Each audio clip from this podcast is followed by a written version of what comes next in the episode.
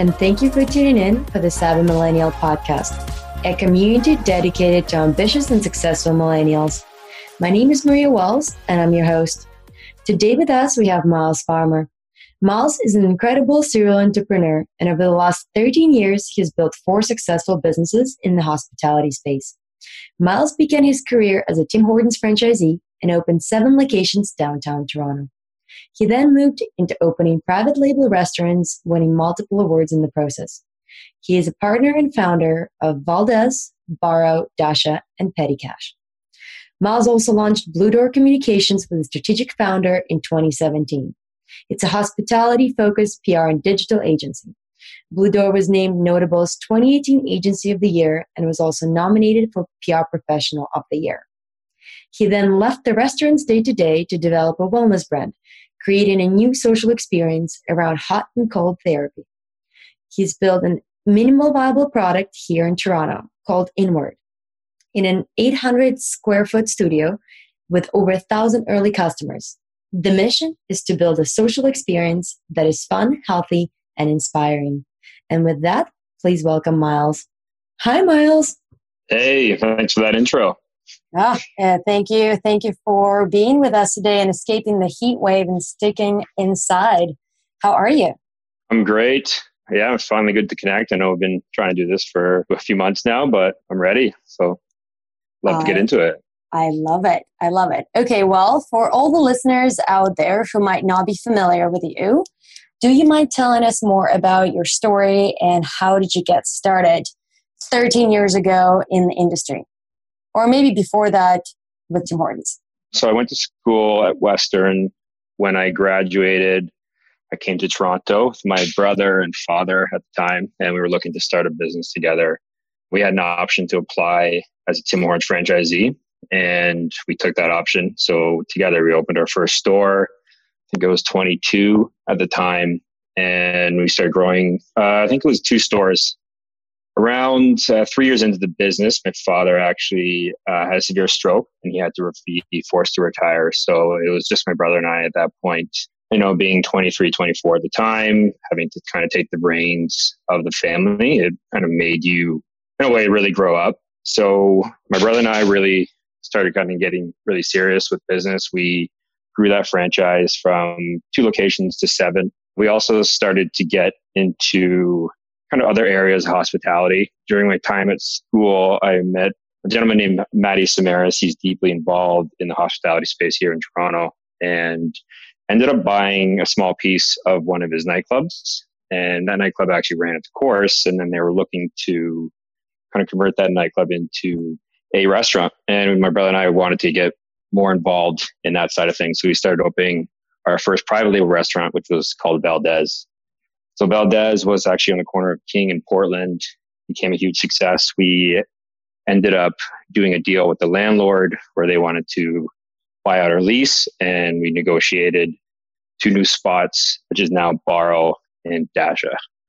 And throughout that time, we also launched a PR and digital media focused company with um, actually a family friend and someone we started working initially with uh, named Laura Fricassi. So we are hospitality focused. It's a communication company which does media, PR, uh, digital marketing, uh, crisis communication, and a number of other things. Amazing. How old were you when you bought that piece of a nightclub? I think I was 26, 25. Do you feel like you were well prepared for the purchase? You know, looking back, I think that industry for me was interesting, but I definitely gravitated more towards the restaurant side and really enjoyed kind of building those brands, especially Baro, Petty Cash, and you know the other Blue Door Communications, of course. I love it. And then in terms of the media agency or PR agency, I assume it services multiple clients or just your brands. No, we have 50 plus clients here in Toronto. Obviously, uh, we are hospitality focused. So we kind of been picking back off our initial brands, and then we use the success of that to kind of drive business and show kind of uh, that we are able to produce results and create success. Amazing. And so, how did you jump from the hospitality industry and restaurants to your current venture inward? Yeah, so about three years ago, uh, we built Baro and things were going great. I went through some personal development where I kind of realized I wanted to make a change in regards to my lifestyle and you know where I was going with my business. And I found that the restaurant business is very challenging in a number of ways. Challenging to scale. You're dealing with uh, a lot of people and a lot of moving parts. And so, for example, Baro, it's, it's not something a business that you could scale to 20 locations very fast. So, and I also wanted to try my hand in other things. I find that my whole career was always in restaurants and always in, in a specific hospitality. So I kind of began a venture in regards to, I left uh, the current partnership and I started exploring different industries. I did research sprints through cannabis, uh, psychedelics, prop tech, and then ultimately health and wellness. At the time, I was actually going to these bathhouses. There's a bathhouse here in Toronto that's pretty famous called Southwest Bathhouse, which um, a friend of mine put me on. And I was going to this thing every week, and you know, I was having an incredible time. I was feeling incre- like amazing walking out of there. I didn't really understand, you know, what was happening inside of me, but I understood like I felt great. I was connecting with people, and I was really relaxed. And I would actually use it as an alternative to going out. So about a year ago, I started you know, researching this topic and started getting into like, hey, is there any way we can take this, you know, hot and cold therapy and create this new social experience where it's kind of more geared towards people to getting them into the present moment, getting them off their phones, getting them more relaxed. So started doing this research. I actually ended up calling a good friend of mine named Robert Bent. He was a tech entrepreneur from San Francisco and he joined me on the research sprint. So we started looking at this pretty deeply. We realized that there was all this research around hot and cold therapy, how it's conductive to bring you in the present moment. It has these chemical and physical changes in your body that make you feel amazing, that make you live longer, that detoxify your body. There's just so many benefits that just go back for so long. And so what we wanted to create was a new social experience around the hot and cold therapy and give people an alternative to say going out to bars and restaurants and but also having this connection and then getting off your phone. So for the last year, like basically from January until March of this year, uh, we were developing this concept. We were actually closing in on a 14,000 square foot facility here in Toronto, and uh, we're about to sign a lease and start the build out. It was going to be somewhat of a Nordik style urban concept, you know, hot and cold therapy, SoulCycle performance mixed with a lot of education around the hot and cold therapy and why. And there'll be massage and food, kind of like you know a healthy way to socializing and within the city limits. And then COVID hit, so it put that on the back burner, and it kind of made us rethink the concept and rethink a lot of things.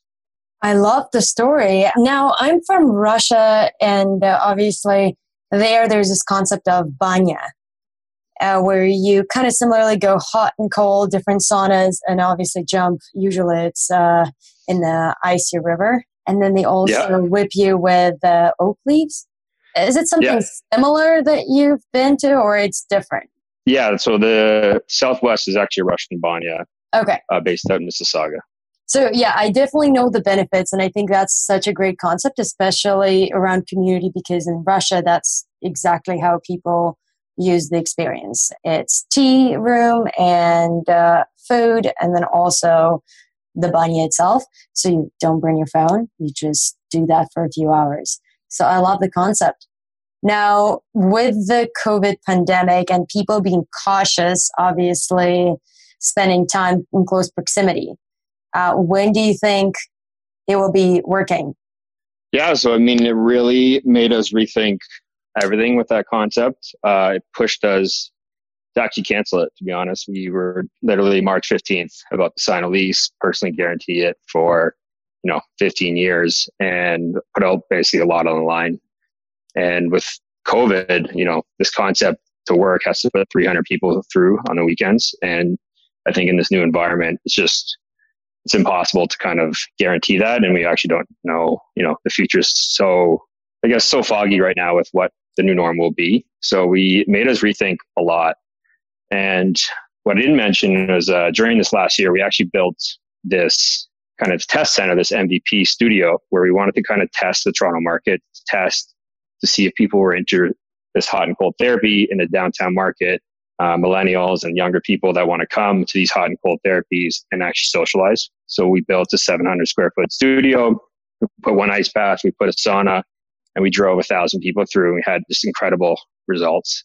So we looked at that concept and we're like, well, you know, maybe we can't build a 14,000 square foot facility, but maybe we're going to look at taking uh, the smaller concept and doing something similar, maybe a little bigger. Maybe it's just three ice baths and a performance sauna, and we just focus all our energy on programming and do some incredible things with that and socializing and build these smaller centers essentially around the city quicker rather than having these larger, massive facilities that require just three, 400 people that are, well, will they come or will they not come is still unknown with uh, the current environment.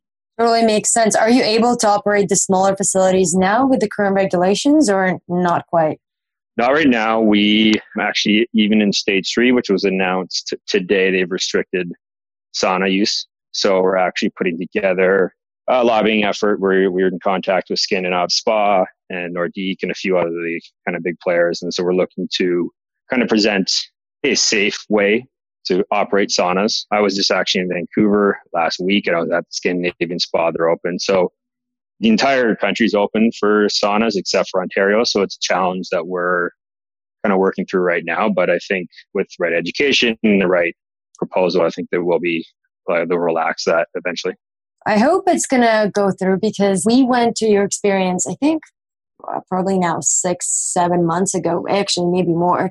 And we really loved it, especially how you guide through the meditation once you're in the ice cold water.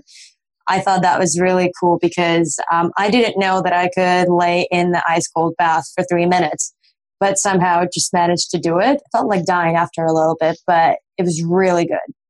Yeah, I mean, like, and that's the whole point of kind of the programming around the hot and cold is educating people of why the hot for how long and why the cold for how long. You know, what's happening in your body physically, what's happening in your body mentally. Like a big challenge for people of getting an ice bath, and you can probably attest to this, is that like you're scared, right? You're, you're like, I, I can't do it. It's too cold. What we're asking you to do is, you know, essentially take this feeling and, and observe it, not have a reaction, create what's called a wedge. So there's a feeling, I'm fearful, you know, can you observe that and not have an instant reaction? You can actually take this practice and use it in other parts of your life. So anger, frustration, jealousy, these things all come up in our lives and we usually just instantly have a reaction. But meditation and all these other practices teach us is, you know, create this wedge, observe it. It will eventually go away and not have this instant reaction. And, you know, you're going to go in an ice bath. It's going to be uncomfortable, but you're not going to die and you're going to feel absolutely incredible. And then all these health benefits are happening to you. And, you know, we have people walking out of our facility just feeling absolutely incredible. So it's like you come in, you're stressed, whatever it is, these therapies are flushing you out essentially. It's like expanding your circulatory system, shutting it, and then they have all these physical and then mental benefits. And then there's this huge social piece of just being there with other people, being really present, being really centered. And a lot of it is, too is not having your phone those are kind of the, the elements that make it really special. I totally agree with you. And then in terms of, you know, testing your own limits, like I didn't know that I could manage it for three minutes. But actually, since then, I've been uh, starting to take cold showers in the mornings and nothing too crazy, probably like 10, 15 seconds but it still really showed you that you know you could do that and there's a lot of other things if you could handle that there's a lot of other things you can push yourself into um, i think there is um, strategy maybe navy seals i read it in one of the books that they're being trained in the military that when your brain feels like you're about to give up you actually have about 40% capacity to still ready to go and it's just your natural uh, behavior and your brain's protective mechanism to preserve energy. So actually, you could do a lot more with your time, with your energy. And I think your concept really teaches that. Yeah, exactly. I mean, the ice baths only really get dangerous around 15 plus minutes. And even then, if depending how your training is, you can extend it longer. Uh, What's the longest you've been in the ice bath? I've personally been in it for nine minutes. Like I wouldn't recommend that actually, to be honest. Three to four minutes is kind of the sweet spot. When you get to like nine, ten minutes, if you're not building up to that, uh, it's actually a very uncomfortable experience. It's not something that you need to do after 30 seconds. Almost all the benefits that we prep and in on our course uh, when you're getting in there are happening in your body. So you don't actually need to push it past two to three minutes. It's that's all you need. I love it. So I guess for people who can't get the experience from Inward right now, what would you recommend for them to do at home? I mean, with COVID and being stuck at home most of your time, not really have any places to go, how do you train that physical body and your mental capacity? So I think you hit it when you said cold showers. For me personally, every morning do a cold shower, trying to get into a sauna. If you have friends that have saunas, there's just profound health benefits to, to using so hot therapy weekly, uh, even daily, like three to four times a week is incredible for you uh, in a number of fronts. So ice baths and whatever there is the heat source in regards to if your friend has a cottage and a sauna, but I'm pretty confident we will get open and do order so they can come by inward and check it out. I love it. Okay, well, I'm excited for that to open up. Now, let's take a pivot back into the restaurant industry because obviously the pandemic hit that part of the economy very hard. Can you speak more about the experience that you've had so far? It's been probably the most challenging portion of my career is kind of dealing with essentially shutting down all our companies within 15 days, laying off hundreds of people and, and kind of dealing with uh, suppliers, landlords, uh, you name it. Um, and then kind of navigating through this. So essentially we shut down everything. I even know my Tim Hortons stores are all downtown. They're all located in malls. So all my companies went to zero. It was tough. I mean, and you kind of realize that the way out of these situations is actually creativity. And March 15th, if you would ask me, or March 21st, whenever we did official shutdown, what are we going to do? You know, it wasn't really clear. There wasn't these government programs and all these things, but what was interesting to see is like, you know, everyone kind of came to the table.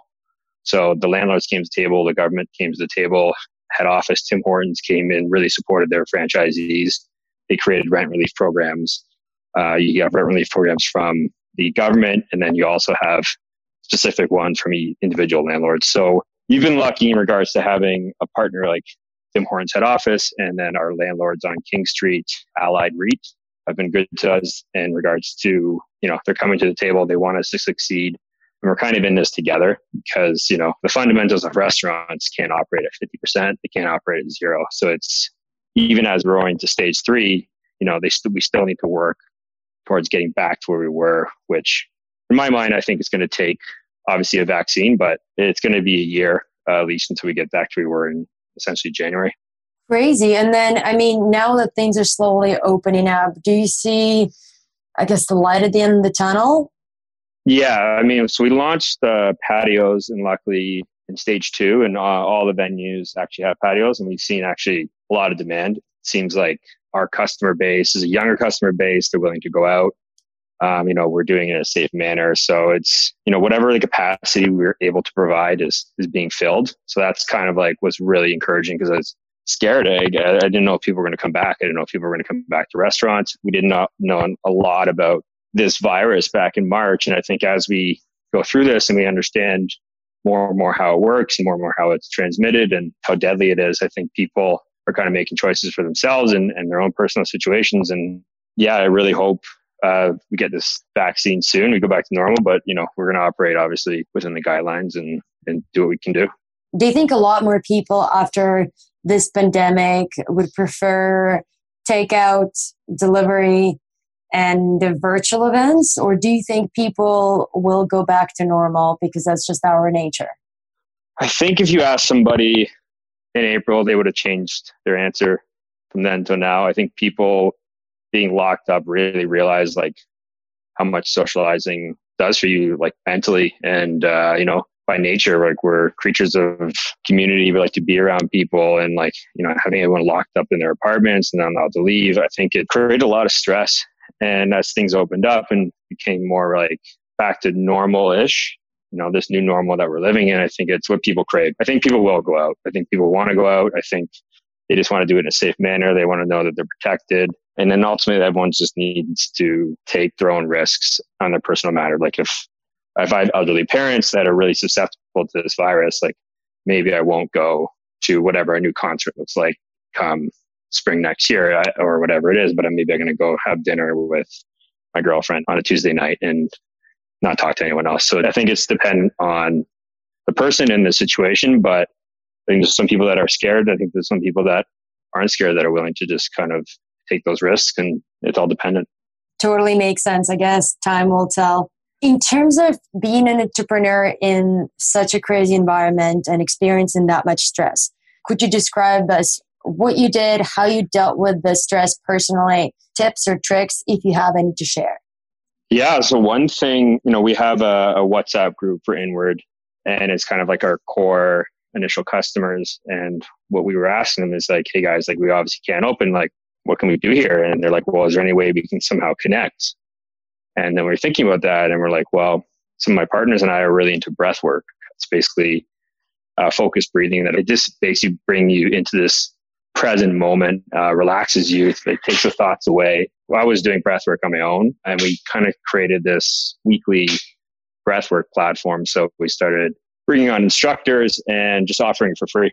So, and what breathwork does is it increases the CO2 in the body and the brain. It basically shuts down part of the brain that's responsible for thought, allowing you kind of to move beyond like difficult emotions. So, a lot of people are feeling stressed. They would do this breath work and it really created this sense of community because you're seeing all these people you used to go to the spa with. And then you're also doing this really incredible emotional release because everyone was kind of going through a lot. Like, so that was a practice that was super important to me. Meditation and honestly, the hot and cold therapies is something that really got me through it. I have the tools in front of me. I just needed to use them. And, and so I believe in what we're building is, is literally to deal with these kinds of uh, situations.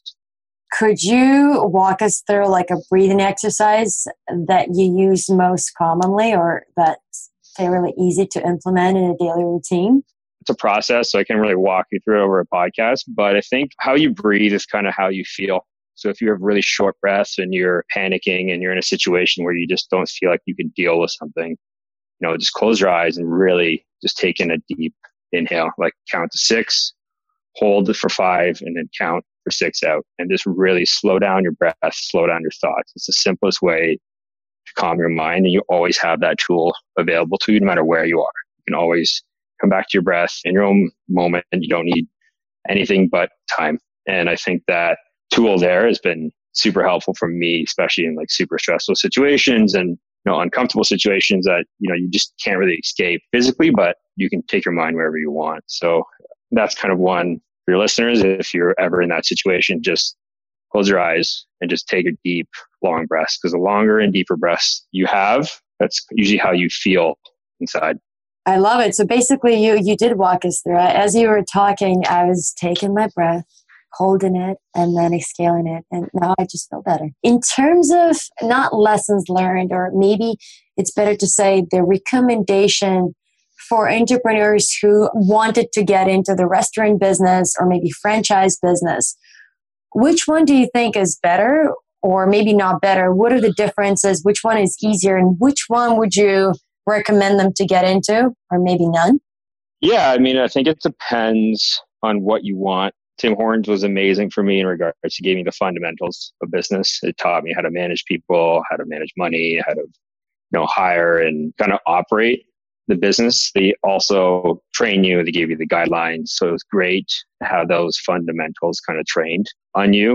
Uh, where there's restrictions is you don't really have control of the brand. You don't create these brands or sales, or you don't have too much control of, I guess, your destiny in, in a lot of ways. Whereas when you want to create your own brand, your own business, you have complete control. But when you have complete control, there's you know you're responsible for everything. You're responsible for the brand, you know, locations, uh, build outs, like everything from start to finish, and there's no one to call, right? Whereas a franchise, you're a franchisee, a franchisor, they've done this for 50 years. They have all the answers. There's teams available. So it all depends what you want, you know, and the risks you're going to take. Building your own restaurant over Tim Hortons franchises are fundamentally different risks. I think Tim Hortons is a pretty low risk investment, whereas a, a new restaurant is completely high risk. So depending on what you want in your life, I think you got to kind of weigh out those options in a good way. Is just kind of write it out on a piece of paper, you know, the pros and cons of whatever options are in front of you in your own life, in your own situation. I see the way franchises work as I truly believe that nobody can succeed on their own. And the franchise provides you a great safety net because, as you said, there's always someone to call. With restaurants, if you start your own brand, it's much more difficult to build it yourself. Do you think it's possible for a person to uh, launch a brand and restaurant single handedly by themselves? Or do you think you always need to find a partner or a co founder in a sense? It's just been proven when you have co-founders and partners just in studying like Y7 and these tech companies that more succeed when you have someone to lean on because there's going to be moments where you just won't want to give up or it's just too hard. There's just too many things going on. You can't deal with all these things all at once and then live your life and uh, depending on your situation. So I think you can. I think there's entrepreneurs that have built massive brands by themselves in regards to partners and some that you know need a lot of partnership groups. But i also personally just believe there's people along your life that just help you out no matter what the situation is. I don't think that like anyone's ever done anything completely by themselves whether it's their parents their brother people in their life. They're just there around you they're kind of like the unknown supporters. So when you see someone like an entrepreneur that's super successful and he owns 100% of the business there's been people throughout that guy's life that have helped him that you just don't see it is possible. Again, it's all dependent on your situation, how hard you're willing to work, what your skill set is. Another thing is like you really got to surround yourself with people that aren't similar to you so that you really have a wider net and you catch problems because we all have blind spots. We all are, you know, very good at certain things and very bad at certain things. And I think surrounding yourself with people that really complement you is super important. And you can either hire those people or bring them on as partners. So just depending on what you want to do. I love it. Hire for your weaknesses and amplify your strength. That's that's kind of the motto over there. Now, for 2020 and beyond, what do you see as opportunities that either your industry offers or I guess in general where the world is going? I think the easy answer is everything is going online. And I just give you an example, the breathwork stuff that we have been testing is we're actually developing a product around it. We started hosting these breathworks where we didn't even think about this business before and it started to be like you know five ten people a week and then it actually got up to 150 people joining these zoom calls and we are getting these really personalized messages like hey like i really need this. This has changed my life. This is like getting me through this time. So we're thinking about actually creating an online product. We're going to probably have a subscription site where we've create products and we're going to do you know kind of like a headspace version of breathwork and launch it and just do an mvp and see if that works. So stuff like that and thinking about living in this COVID world, like physical spaces aren't going to go anywhere and all this stuff will come back eventually, but it could take years. And that's the challenge with, say, a restaurant. Like, I don't get super excited personally to think about opening another restaurant right now because we just don't know what that's going to look like. Uh, I think it's going to be fine. I think all this stuff's going to come back, but how long will that take? When will there be a vaccine? What does that look like? The fundamentals just don't work in COVID. So you need to really look at what your business is. And for us personally, it's like I want to have more online products and products that aren't so brick and mortar focused, I guess, in my portfolio. And that's where big lesson for me has been throughout this time is, you know, I'm pretty diversified in retail, but I'm not diversified if I'm all in retail. So that's been a lesson for me and it's kind of changed my thought pattern of how I want to move forward with my path, I feel. I love it. And then obviously there's a lot of apps, and as you mentioned, there's a lot of websites, a lot of products that have been coming out. Mindspace, Calm, a lot of other tools and resources for people to either use for free, obviously with subscription model. Do you think right now, as you're going through this process, there is a certain better way to do things, or how do you stand out in such a crowded space? Because I feel like now we're in this you know trend area where everybody's going online everybody's trying to offer mental health resources. So how do you stand out in this industry so to speak? In every industry there's this best in class. So you know really diving in to the research understanding you know what the customer wants interviewing customers creating products doing the mvps you know interviewing them again making changes. So i think that creating the best in class is what succeeds. And in order to do that, you really just got to put in the work. So it's, you know, in regards to even the hot and cold therapy, like, you know, what we originally thought we were going to build when I first started doing the research is actually completely different than what we ended up building. And you only get to that by putting something out there, testing, talking to your customers, making those changes, taking their recommendations, and kind of just keep being the best and you know solving these needs. Like I know there's a lot of free apps and free options out there, but is that what people are looking for, or do they want specific quality? Is there an entrepreneur that you know doesn't want it to be free? He just wants a really high quality option uh, that's tailored to exactly his his issues and his needs. So that's something we're going to discover. We don't know that yet, but that's something we're looking at. And just in regards to any business, it's just you know putting out a product and then really diving in, getting to know who your customers are and what it is they want, and then tailoring that product to them. I totally agree with you. Now, considering that you've had a lot of experience in all kinds of businesses, are there any businesses that you've tried and they completely didn't work out? And if you could share those stories, that would be cool. I haven't shot any companies. I mean, when I was younger, it was more investment. I've invested in companies that have failed, that were startups, and I didn't directly run, but I was like either an advisor or helping with. Why did those here. companies fail? Like, is there a, a, pattern that you found, things that they don't work, or something along those? Um, I think it was just more tech investments and just super high risk uh, stuff around tech that just wasn't successful. They vary, but it's it was different from crypto to uh, mobile apps and stuff like that. Makes sense. Now, if you could go back into your twenties, is there something that you would uh, give yourself as an advice, or if there's something you would change if you could? It's a great question. Looking back, the regrets are an interesting thing. You know, maybe for me would be to try to live in another country. I feel like I've been here in Canada and, specifically Toronto for the majority of my life, and you know, I would definitely love to like try my hand in a different country or a different industry, whatever it is. But you know, you can't really think like that. I think it's more like you made the decision at the time with the information you had, and you kind of can't really change the past. So I don't really think about that too much. I love it. So now you can potentially become a digital nomad once you guys create a bunch of apps. You can work from anywhere. Exactly. What would be your favorite country to visit and stay in? I think uh, I've always been gravitated to like Southeast Asia or Europe. Uh, those are the kind of countries I've traveled to a lot as, as I was growing up in my 20s and I had really good times there. Again, I don't know about work there, but I think if I had a a business where I can completely work remotely, that's probably a place I would love to spend my time. I know that you've traveled a lot over the past years and had different cool experiences. Do you find that that helped you? And I guess, how did it help you to develop your ideas, your businesses, your personality?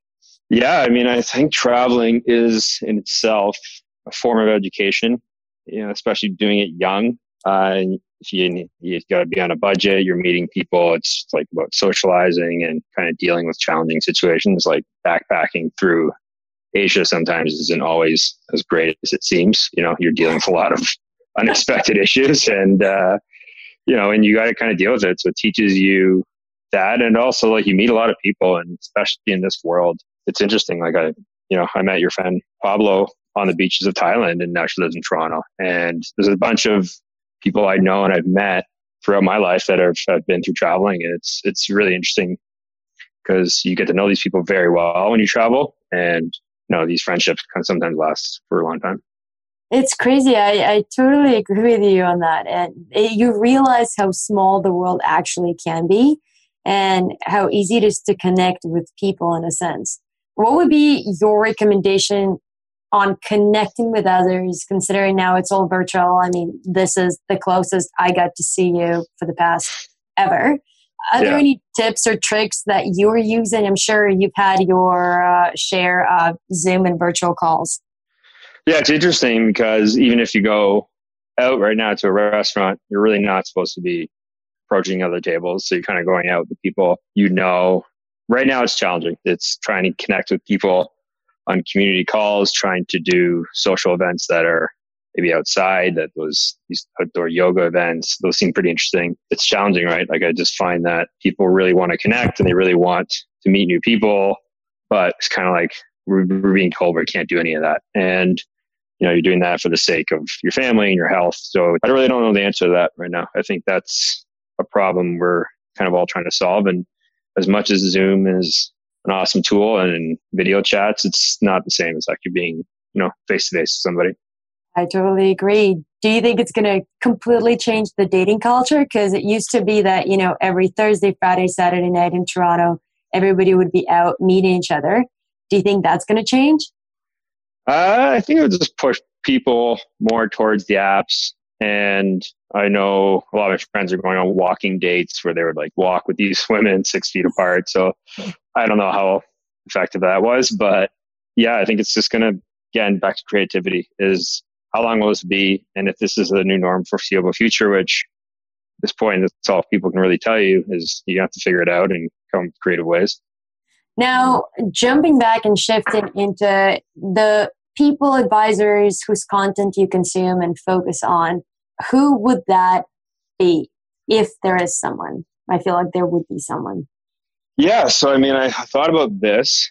So, content I consume, uh, there's a podcast called Starting Greatness by Mike Maples. He's a venture capitalist from Floodgate. Uh, I find that really interesting. Uh, somebody, just in regards to success stories before and after, and hearing them and and listening to these entrepreneurs and what they actually go through, because you hear about like a success story and you don't really understand how hard it was or what the certain challenges were, and then challenges are so different with each of them. So I find that really interesting. In regards to like motivation, uh, I actually listen to Gary Vee a lot, and I love just his attitude towards things. You know, it's not about his story personally or his businesses. It's just more his attitude of, you know, taking these long approaches to things and, and really just stopping the noise around you. It's it's like stop caring what people think about you in regards to what your moves are and just focusing what's important to you. So that's something that always resonates with me. And the story I would say that I like the best, and it's kind of related to the business that I'm focusing on right now, is the SoulCycle uh, story with Julie Rice and Elizabeth uh, Cutler. And they did a podcast where they kind of walked through their entire story. And it's just absolutely incredible. It's incredible how they took something that's been around for a long time, cycling, and just created this cult and created this amazing programming around it. And, you know, it's essentially what we're trying to do with this hot and cold therapies, this banyas, these traditional social experiences that are mainly Russian, mainly into these certain cultures, and how do we create this not mainstream version, but this new version of it that's introducing it to a lot of people that would never otherwise go. And so that's what they did with SoulCycle. And it's just an incredible story. I love listening to it and it really resonated with me. I need to listen to that one. And uh, I can totally see how that's what you guys are doing with Inward. But I feel like you also do that with all of your restaurants because they all have their own brand, their own vibe. And it is very impressive considering that you have four of them that are thriving because the stats show that a lot of restaurants don't survive their, you know, first six months. So what do you think is the secret for a, either a restaurant or a business to survive, pass, and thrive? Yeah. So, I mean, when we opened essentially the flagship Baro, we really focused on company culture and it was really putting the you know the employees first their happiness and and we created advisory boards we brought benefits into the restaurants we really focused a lot on that and we knew that if we created a great culture we could hire the best if you hire the best customers are going to be satisfied. And if your customers satisfied, your bottom line is going to be taken care of. So I think that approach was fundamental on how we kind of do that. And then another interesting approach is if you look at the concepts that we have, uh, Baro and Dasha, they're kind of layered approaches. So it's it's not just a restaurant; it's a restaurant. There's a you know a basically a cocktail lounge, a nightclub, an event space, and then a rooftop restaurant. So when you come there, you actually don't ever have to leave. So you come in, you have your your drinks, your dinner, and then you can go up to the nightclub if that's what you want to do, or you can go have a drink on the rooftop. Look at Dasha, a karaoke bar and then a private nightclub in the back. So it can come there with your group. You have dinner. What do you want to do after? There's options in the building, layers to it. So I think that's what really makes it really interesting is kind of creating these concepts that not only capture different times of the day, but different segments and it dry and they kind of feed off each other. I think that was another key to our success. Whereas you just have a high end restaurant, you know, you, you better be amazing, have amazing food or amazing service or you know, a combination of those. And how you achieve that is hiring the best. So you have to figure out how to do that. So when you hire the best, what does that mean? Like, what's your process when you interview the person? What are you looking for to make sure that they are the best? So I think in regards to when you hire someone, skills, certain skills, especially serving, stuff like that, it, these are teachable. You know, you have to understand what your core values are for each brand, right? And that's what makes it challenging is when you start these brands. Like, what what is your mission? What are your core values? And then you have to have people that are super aligned. Uh, so, for example, integrity is one of our core values, and that's essentially how you act when nobody's looking. Like, if I threw twenty dollars on the floor and you're walking down the street and you saw it drop out of my pocket, would you pick that up or would you not? Right? And if you needed the money, would you pick that up and would you not? You know, and there's just there's techniques and stuff like that in regards to how you interview people and question them. But again, it's you got to find out what your core fundamental core values are and then ask questions around that. And for each of the brands, it's a little bit different. So it's challenging, to say least. I think that's one of the most hardest things, especially in this industry where a lot of the employees are recycled and not recycled, but they jump around from restaurant to restaurant is, is you really got to find the ones that want to be there. And you always have that core group of people that will kind of stick with you. And then there's kind of the people that are either part time or just using this as like supplementary income, uh, depending on what that is uh, in their life. I totally agree with you. And I mean, as you said, right, the turnover is high. That's why I think that question is so interesting because I used to bartend and serve uh, a long time ago. And, you know, when I showed up, I did my job well, but it was never a place where I was planning to stay forever. I knew it was just, you know, the part of my journey. And I was always fascinated with how founders or uh, restaurant owners would hire managers and making sure that the staff is all aligned. And even though we're all there for a journey, we're still doing the job well and making sure that the restaurant thrives and prospers. So I thought that was very interesting. Now, mm. going forward, would you open more restaurants or no? You would just stop with that and focus on more e commerce, virtual apps, and products? Yeah, for me, I mean, like I made a decision a few years ago when I was partnered with my brother and Maddie Samaris. At the time, they were starting uh, what is now Honeycomb Hospitality. Uh, there was an option for me to start that with them, and I felt that uh, I wanted to go a different direction. So, would I start more a restaurant group or push more restaurants? No, I don't think so. For me, I think where my future lies is I want to be in the wellness business. I want to have these physical spaces. I want to build inward into a big recognizable brand across the country, maybe North America. And then I actually want to see where that brings me in regards to other aspects of wellness. You know, I'm interested in psychedelics. I'm interested in health and wellness. I'm interested in these online platforms, and I want to see how these things can kind of like complement each other and kind of use the use what I've learned in hospitality, not uh, hospitality in restaurants and these franchises, and create something new in the wellness space. Because I think, especially now, the future of mental fitness, you know, mental health, all these things are going to be super important for people. I feel that people are generally getting more and more unhappy in regards to how much they're addicted to their phones, how much they're depressed in regards to comparing themselves to other people and other situations. And kind of breaking them out of that mold is super important. I think it's super powerful. And if you can create ways to do that, also socialize and do that in a healthy manner, I think that's a winning formula right there. So I think for me personally, I'm probably kind of done with restaurants and um, whatever I have now. It's it's obviously great, but uh, the future is definitely in health and wellness. Oh, that is so exciting. I mean, I personally know I have no doubt that you're going to do great. Now, the inward, are you working there with your family? And I guess the reason I'm asking this question is obviously working with your family members is awesome and great and you always have that safety net but i'm sure it's all also challenging. So in your experience what are the challenges and how do you get through them? Yeah so for inward is it's not my brother and i it's actually the partners are robert bent who's the guy that actually i called from san francisco he exited a company at the time and he started doing research with me on this concept. I convinced him to move back from san francisco to start this larger concept with me. And it was funny because during our research together, when it was just him and I, we were introduced to a couple, uh, Harry and Amanda, and someone said, "Hey guys, like this concept seems very similar to something this couple that I know is doing." And we at first we're like a little okay. We have a competitor. Like, should we meet them? Should we not meet them? We actually kind of left the email for like three or four weeks before anyone responded on both sides.